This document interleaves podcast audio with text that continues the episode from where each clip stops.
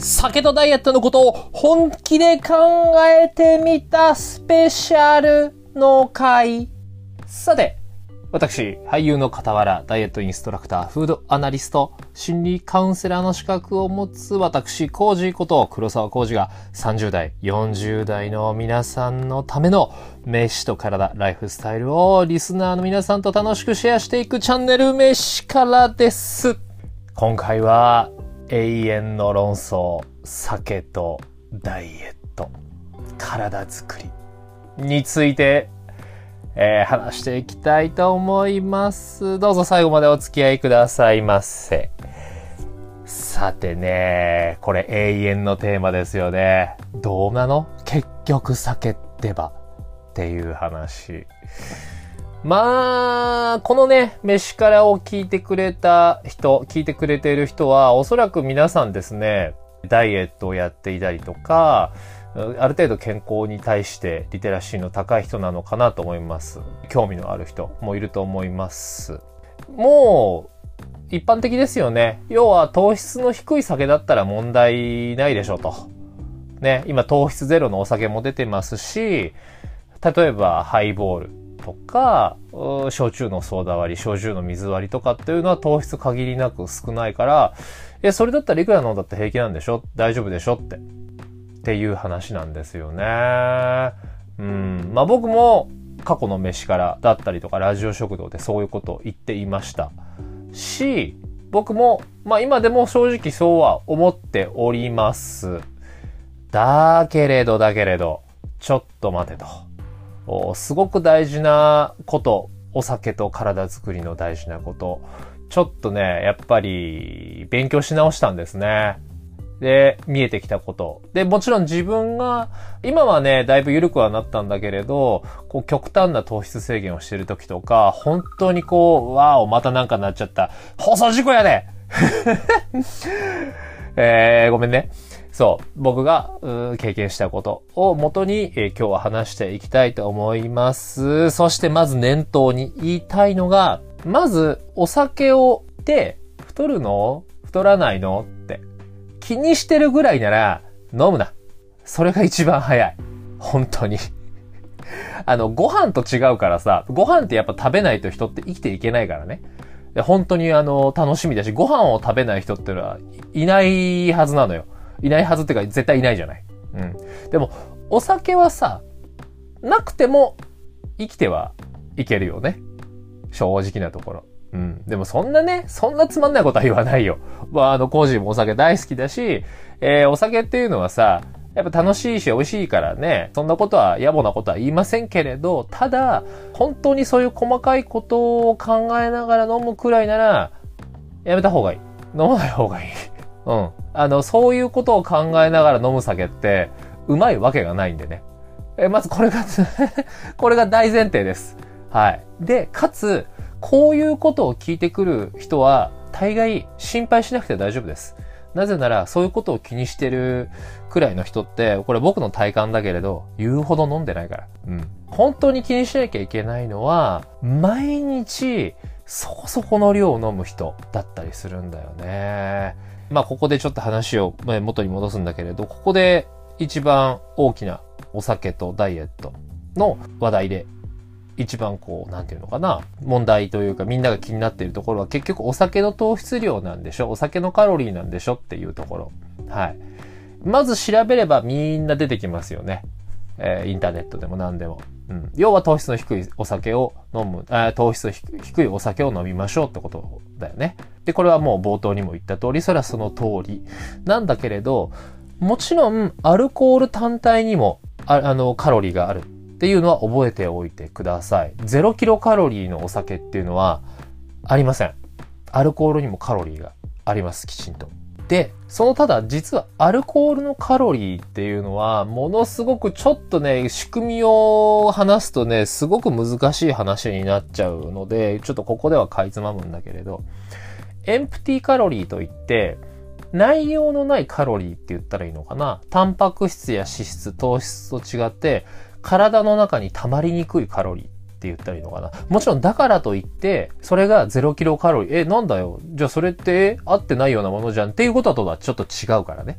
これだけは、あの気をつけてください。で、お酒のカロリー、糖質量なんていうのは、ちょっとここでは省きます。なんでかっていうと、そんなのもうみんな知ってるし、知らない人は 調べてください。これ何度も何度も言うんだけど、自分で調べて、目で見てっていうことが、認知行動学の上ではものすごく大事なんですよ。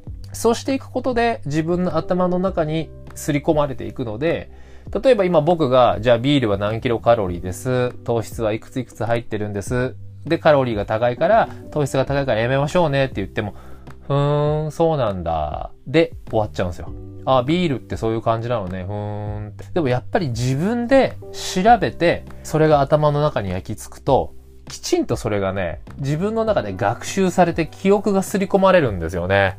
なので、僕は口を酸っぱく言うんですけれど、そういうのが気になる人は本当ぜひ調べてください。ちょっと話がそっちの方に行っちゃったけれど、だからここでは、えー、そういったちょっと詳しいカロリー量だったり糖質の量は話さないんだけれど、まずアルコールにもカロリーがありますよっていうこと。自体、アルコール自体にね、カロリーがありますよっていうこと。で、それはただ、エンプティーカロリーといって、体の中には溜まりづらいカロリーではあります。で、ここまでの話は、実はもうどこでも聞いたことのある話だと思います。で、こっから先、えー、僕もね、いろいろ勉強した上で、こっから先に言及をしてる人とかは結構少ないなって思ったんだけれど、ただこっから先の話っていうのが、実はそのお酒とダイエット、要は太る、太らないってことに大きく大きく関わってくることだと僕は強く思ったので、今回の飯からを収録をしようと思いました。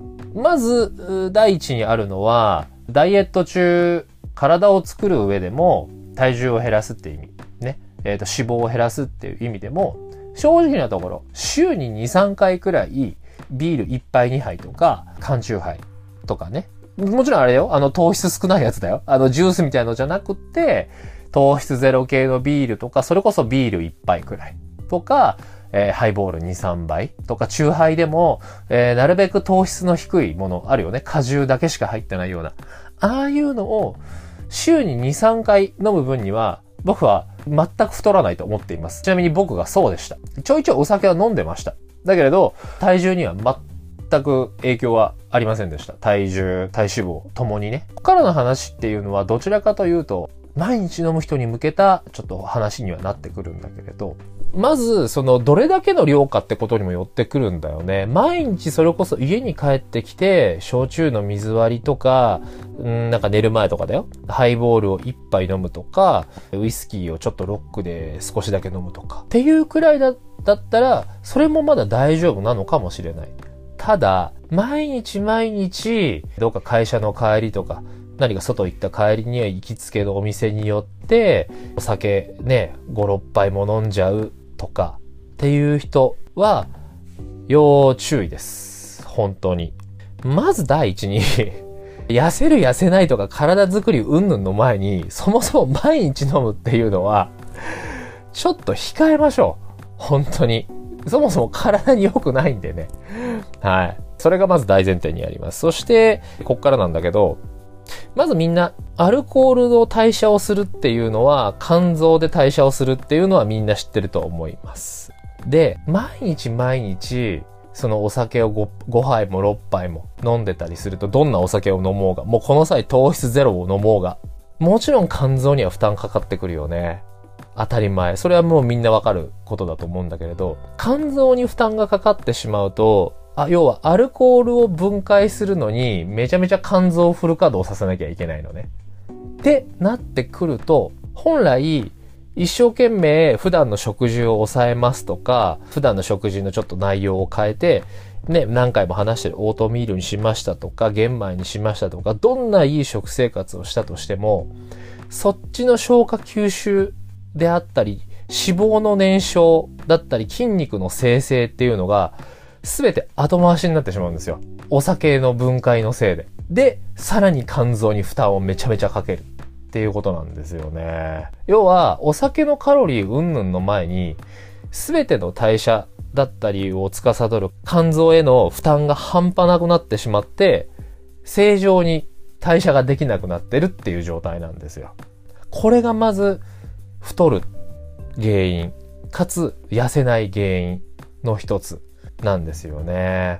まあこれに関してはですね、きっとみんな、特に毎日飲む人とかっていうのは、心当たりがあると思います。いやだから食べてないって言って、低糖質のお酒、ハイボールとか飲んで、全然食べてないよと。油もんももちろん食べてないし、まあ食べるのちょっとナッツとか、漬物とか、本当になんかこう刺身とか、本当にヘルシーなものしか食べてないから大丈夫なんじゃないのって思うと思います。本来だったらそれで大丈夫なんだけれど、さっきも言った通りに、毎日毎日飲んで、アルコールの代謝をずっとしておく状態になってしまうと、結局もう何を食べようが、何を食べなかろうが、肝臓、肝臓、噛んじゃった。肝臓が正常に働いていない状態なので、もうそれに関してはもう関係ないんですよね。で、そういう人、心当たりあると思うんですけれど、だるくないですか？毎日。いやー、いや、昨日はお酒飲んでないよとかって言ったとしても、もう肝臓がもう疲弊をしているので、1日2日抜いたぐらいじゃ、正直肝臓の機能って元に戻らないんですよね。だから、もう何をとってもうまく消化できないし、消化吸収ができない。だからもうだるくなってしまうっていうことになってしまうんですよね。で、どうなんだろうこれみんなに当てはまらないと思うんだけど、二日酔いにな、なりますよね。お酒めちゃめちゃ飲んで。もちろん二日酔い中って、もうめちゃめちゃ気持ち悪いし頭も痛いから、食欲湧かないよね。当然。だと思います。だけれど、その二日酔いが抜けた時って、めちゃめちゃ腹減らないめちゃくちゃ腹減ると思うの。まあ、工事はそうでしたね。もう本当、ここ、もう1年以上二日酔いっていうのをしてないんですけれど、昔二日酔いした時はそうでした。夕方くらいに二日酔いが抜けた時に異常に腹が減るの。で、その腹が減った時に何食べるかっていうと、もう、いつもの、カツ丼っすよ。カツ丼とか、ジャンクフード。完全にそっちなの。普通の夕ご飯ですよとかじゃなくて、もう、糖、油、濃い味。そっちに完全にいっちゃうんだよね。これなんでかっていうと、まずさっき言ったその、もう肝臓が一生懸命一生懸命もう代謝で使い、もう使い果たしてエネルギーを。ちなみに糖質とかっていうのは肝臓に吸収をされてグリコーゲンっていうものに変わるんだけれど、もちろんそのアルコールの代謝するときにもそのグリコーゲンっていうのものを使うんだよね。本来だったらそのグリコーゲン、体を動かすためだったり、他の内臓を動かすため、要は全ての生理機能を整えるため、活動するためのエネルギー源とするんだけど、アルコールの代謝に全部振っちゃってるから、とにかく体は今エネルギーが枯渇してる状態なの。で、そこで、手っ取り早くエネルギーを補充したいぜってなった肝臓が欲するのは、糖質、油になっちゃうんだよね。そういう信号を頭にズビズビズビズビ送って、もうそそういうの早く食べたいってなっちゃう。で、それプラス、二日酔いになるぐらい、よっぽど飲んだってことは、良くも悪くもテンションが高かったはずなんだよね。もしくはテンションが低かったか、もう仕方がなくいやいや付き合いで飲みに行ったか、超絶楽しかったか、どっちかなんだよね。で、そういう時っていうのは、ホルモン。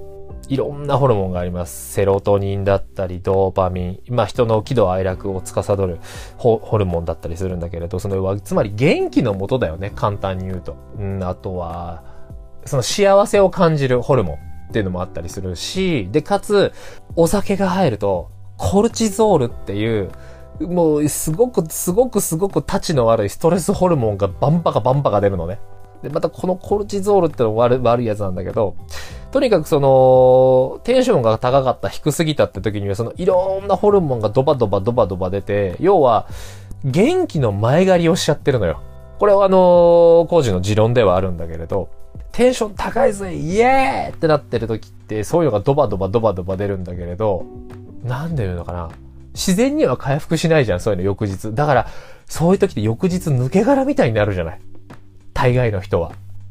もちろん次の日もフルスロッ、フルスロットルで、こう、活動できる人もいるけれど、大概の人はおそらく本当抜け殻状態になってると思うんだよね。で、さっきも言った通り、物理的なエネルギーを補給するのと同時に、ドーパミンだったりセロトニンっていうホルモンも、数値を上げなきゃ体の機能を維持できないから、手っ取り早いところで、さっきも言った糖質、油に走ってしまうんだよね。だから、お酒飲んでる時に、いやだから食べてないって言ってんじゃんって。多分くどくどくどくど言うと思う。みんな言うと思う。だから食べてませんと。あれでしょって油もんとかでしょで、締めのラーメンも食べてないですって。だけど、お酒しこたま飲んだ翌日のお昼とか、どうかなと思って。まあ、コージがそうだったからね。で、そこで余計なカロリードバーンって取っちゃったりするんだよなで、さっきもちょろっと話したこのコルチゾールっていうやつ。多分この飯からでも今後何度も何度も出てくると思います。で、このコルチゾールっていうのはトレーニングしてる人だったらよく聞くと思うんだけれど、とにかく人間がストレスを感じた時に真っ先に出るのがこのコルチゾールって言われてるホルモンです。その、まあストレスホルモンって言われるんだけれど、基本的には人間を、なんか防衛というのかな、するために出てくるホルモンだっていうふうには言われてるんだけど、とにかくこいつが立ち悪いんですよ。本当に。まず、太りやすくする。で、痩せにくくする。まあ、つまり要は脂肪が落ちにくくなるんだよね。で、太りやすくなるっていうのは、食欲が湧きまくって、そのさっき言った、糖とか油とか、そういうダイレクトなものをやたらめったら欲しがる作用もあるらしい。どうも。で、かつ、筋肉をどんどんどんどん分解していくんだって。脂肪は溜め込むくせに、体の中の、そもそも、あの、今ある筋肉っていうのをどんどん分解していくんだって。そういう作用があるみたい。要は、ストレスを感じた時に、とにかく生きることを優先しなきゃいけないって思うから、筋肉ってそう考えた時に邪魔なんだよね。エネルギーを使っちゃうから。要は、なんだろう、燃費を悪くするものじゃない。筋肉ってやっぱりあればあるほど、こう、カロリーが必要になってくるからさ。本当はいらないんだよね。実のところは。だからその筋肉をおそらく減らそうとする作用があるホルモンなんだけれど、お酒っていうのは、こいつらもドバドバドバドバ出すんですよ。まあなので、冒頭に言ったお酒のカロリー、糖質っていうのはこの際置いておいて、とにかく肝臓にめちゃくちゃ負担をかけるっていうこと。そして、いろいろなホルモンを出すっていうこと。これを念頭に置いてください。で、かつ、お酒が入るとやっぱりいろんな、そういったね、理性のが緩くなってしまうから、どんなに気をつけてる人でもやっぱり食べてしまうんだよね。慣れてる人は、いや、本当に締めとか食べてない。家帰っても何も食べてないよって。あの、すぐ寝ちゃうから平気平気。っていう人だったら、まあまあまあまあ、まだいいんだけれど、やっぱり自分でも無意識のうちに、締めは食べなくっても、帰りのコンビニによって、甘いもの食べたくなるでしょ。もちろんそれもさっき言った、えー、今、肝臓の中では一生懸命アルコールを分解してるところだから、エネルギーがとにかく欲しいわけ。ってなってくるとやっぱ甘いもんなんだよね。スイーツ、アイス。で、このアイスってね、今までね、何人も見てきた。締めは食べないんだけれど、酔っ払って家帰った時に、アイスすごい食べちゃうんだよねっていう人をね、結構見てきたんだよね。昔いた僕の友達の女性なんかは、ご飯食べ、あの、お酒飲んでる時はすごい小食なのよ。ほんと食べないの。なんだけれど、家に帰った時に、アイス、箱で買って、それ全部食べちゃうんだって。ものすごく食べたくなって仕方がないんだって。あとプリンとか。で、それも1個じゃなくて2個3個って。わあ、そりゃ太っちゃうよ。良くないよ。って言って。そういうね、弊害もあったりするんですよね。もちろんさっき言った筋肉を減らすっていう作用ももちろんあるでしょうで、他にはですね、お酒飲むとどうしてもおトイレ近くなるよね。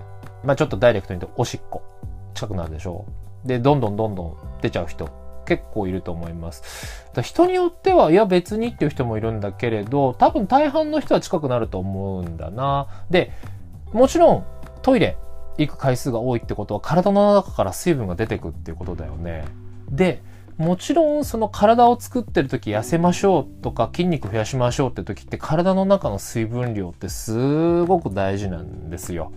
まあ知っての通り、体の中って水分がないと代謝が回らないので、水分大事なんだけれど、その水分がどんどんどんどん出てって、一種のちょっとした脱水症状状態になってるんですよね。で、その脱水症状の中で、パタンって寝てしまうと、まあ、人間寝てる時間、そうだなまあ、飲んで帰って飲んで寝て、だから5時間、6時間ぐらいかな。その長い時間を脱水症状の脱水状態で過ごすってことになるんですよね。で、人の代謝だったりとか、いろんな合成をされたりとかっていうのって、人が基本的に寝ている時間だったりするので、その一番大事な寝てる時間にうまく代謝が回らないっていうのがある。で、そして、これは知ってる人も多いと思います。酔っ払った状態で寝るって、実はすっごい体に悪いんだって。むちゃくちゃ体に悪いんだってさ。いや、んなことないよ。もう気絶したように寝てるよって言うけれど、それででもね、あの、頭の中では全然深い睡眠にはなってないんだって全く。で、これね、誰かが、これ多分ね、うん、僕もそれちゃんと調べてはないんだけど、あの、よ、酒に酔っ払った状態で寝ると脳細胞がとてつもない量が死んでいくんだって。へえーと思って。でもさ、そうだよね。酔っ払った状態で寝てさ、どんなに長く寝たとしても、全く翌日疲れ抜けてないじゃない。ああ、だりーって感じだよね。だからそれって、やっぱりちゃんと休息を取れてないってことになるんだよね。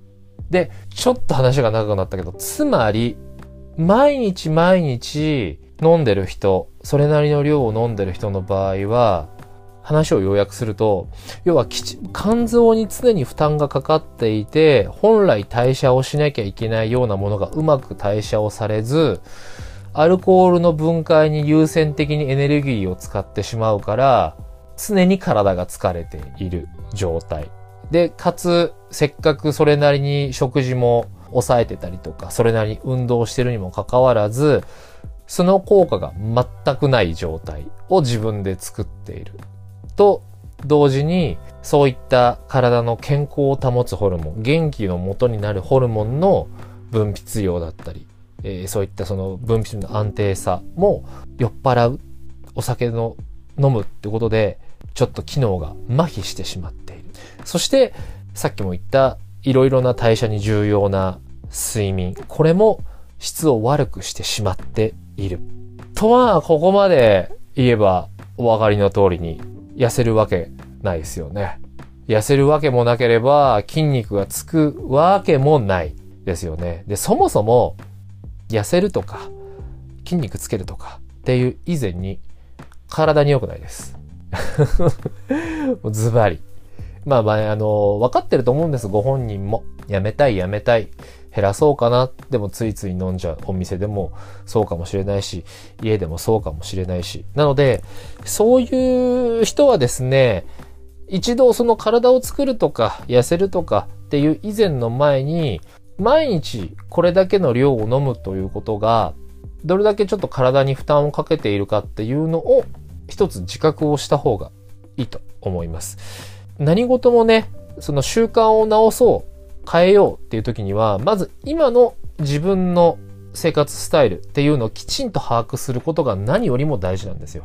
あの、これはちょっと辛い作業にはなるんだけれど、あ、自分は太っているんだとか、自分は筋肉がなさすぎるんだとか、自分は正直飲みすぎているんだとかね、こういうことをちょっと考えてみてはいかがでしょうか。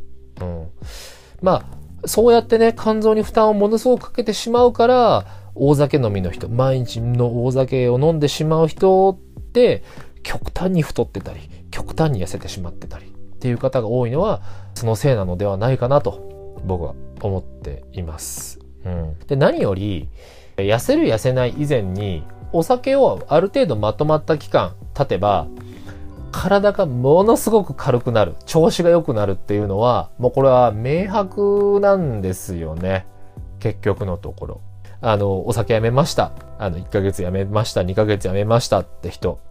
ほとんど、おそらく100%に近いような人が結局そういう人たちみんな痩せてるんだよね。痩せました。お酒やめただけなんだけどねって。痩せました。体調が良くなりました。肌が良くなりま、あの、肌ツヤが良くなりましたって。あの、いいことずくめなんですよ。で、かつ、毎日飲んでる人って、おそらく、お酒に回してるお金も相当なはずなんですよ。いやいやいや、つって。俺別に金持ってっから別にいいんだよ、そんなものは。っていう人は、まあ、別なんだけれど、そういう人はじゃあどうぞ、どうぞ52って感じなんだけれど、やっぱその分ね、えー、財布も軽くなってくるはずなと思うんで、まあ、だからといってね、あの、お酒をやめろっていうことではないんです。これも、まあ、お酒もそうだし、糖質もそうだし、なんだったらジャンクフードもそう。別に、これらに、これらが悪いっていうわけじゃないんですよ。全然。全然これらは悪くなくて、ただ、それを取る量だったり、タイミングだったり、状況だったり、えそういったことが体の大きく関わってくる原因になったりするんでね、ちょっと少しそういったことを意識してみてはどうでしょうか。だからね、結論としては、お酒自体では、僕は、そのもちろん種類によってよ。種類によってはだけれど、太らないとは思うけれど、毎日バンバンバンバン飲んでるっていう人は、少し考えた方がいいと思います。本当に。絶対健康になるからさ。これだけはもう断言できるからね。まあそんな感じでしょうかね。今回の工事の飯が。いやー、ちょっとね、少し長くなった。うん、かつ 言いわ、かつちょっと言い訳をさせてもらうとですね、久しぶりに収録したんですよ。飯からを。一週間以上だな。収録したんだけれど、その間、えー、私、本業のお芝居ずっと取り組んでたんですね。で、今回のお芝居がですね、非常にちょっと丁寧に、えー、繊細な役ですごく丁寧に向き合わなきゃいけないとか、向き合うべき、ちょっと役というか作品だったので、すっごくそっちの方に集中してました。とてもじゃないけれど。飯からで、ぴゃっぴゃーとかってこういう風に話すようなテンションでやってたんじゃないんで、久しぶりにこうフリートークをしたらね、やっぱダメだね難しいっすね。本当に まあ、えっ、ー、と、これからまたちょっと更新していくので、またね、ちょっと喋り慣れないとって思いました。ちょっと話長くなってしまったけれども、今回の飯から酒と体の関係について話しました。うん。カロリーじゃないんだよ。カロリーじゃないの。肝臓の問題。肝臓とホルモンの問題。そっちの方が重要です。はい。あ、そして最後に本当にこれ重要なこと。すごくシリアスな話になりますよ。さ、あのー、またね、またねというか、えー、ずっとコロナ禍の中で、本当に大勢の人、ストレスにさらされてね、で、かつ、あのー、お気に入りだった飲食店もなかなか行けないとかっていう状況の中で、どうしてもお酒の量増えてる人、すごく多いはずです。いや、すごく増えてるっていう話を聞きました。お酒すごい売れてるらしいです。本当に。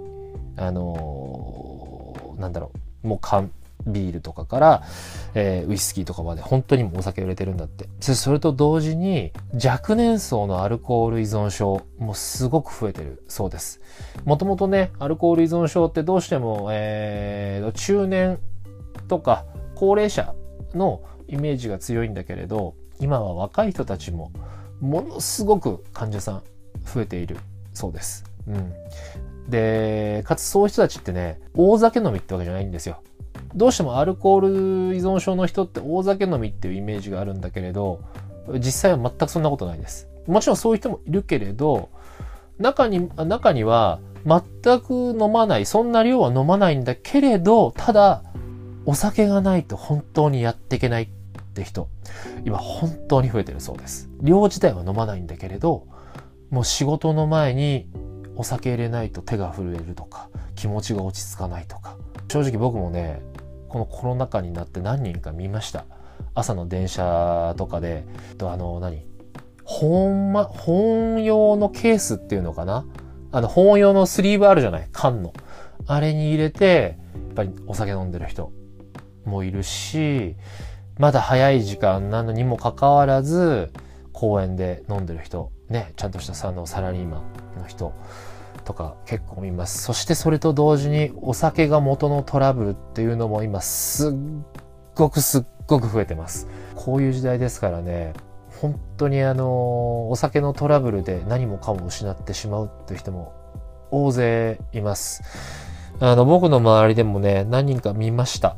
あの、お酒で本当トラブルを起こして、いろんなものを失っちゃった人っていうのも何人か見た、見たので、ちょっと自分の体のこと、気をつけてみてはいかがでしょうか。本来だったらね、お酒ももちろんだし、さっきも言った通りに、ご飯か、えー、いろんなものっていうのに罪はないですから。一番理想なのは、全てのものを、いいものも悪いものもきちんと取り入れて、それでも、こう、変化が起こりにくいというか、それでも健康を保てるような体と、マインドと、何かが起きた時にすぐそれをリカバリーできるような知識だったり、活力って言ったらいいのかな？ちょっとうまく言えないんだけれど。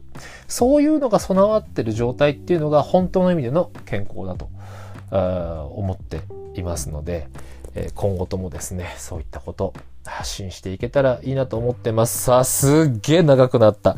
そんな感じで 今回の工事の飯から長くなっちゃったけど、最後まで聞いてくれたあなた、付き合ってくれてありがとうまたぜひ聞いてください。それでは、また次の飯からね。バイバイ